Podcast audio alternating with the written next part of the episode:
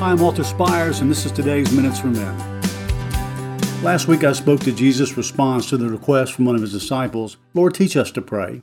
I mentioned what is known in the world as the Lord's Prayer is really better called a model of prayer. Today we're going to look into what is truly the Lord's Prayer found in John 17. It's the only in-depth look we have into the relationship of Jesus the Son and God the Father from Jesus' own mouth. The Last Supper is over, and within hours Jesus will be dead on a cross, just as he had been telling his disciples to help prepare them. He promised them power from the Holy Spirit to come and admonished Peter's boastfulness, telling him of his imminent denials. It's noted that Peter, James, and John were close enough to Jesus to hear this amazing prayer of submission with complete power and authority.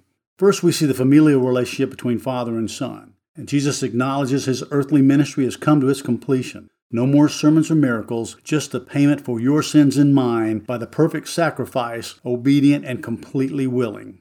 Both the Father and Son were glorified in this event that would rock the foundations of all creation. And we are favored when Jesus defines eternal life, what it means to have true salvation, that we come to the Father only through the Son, as he stated in John 14:6. Then Jesus prayed for his disciples with such love and devotion, first giving them their due for believing and receiving him as Messiah and keeping true to his word. And we are comforted to know that Jesus prayed for them, their unity, protection from Satan, and their sanctification, because he knew what lay ahead, how hard the life would become for true devoted disciples of Christ, apostles, and missionaries obeying his commands. Then he prayed for us, those who would believe on their account, their message and mission to spread the gospel to the ends of the earth. My dear brothers, if you're a man of prayer, or if you would become one, you must not read this prayer, but study it and weep over it and be empowered by the fact that Jesus, our high priest, prays still for us today, sitting at the right hand of the Father. And to that we say, Amen.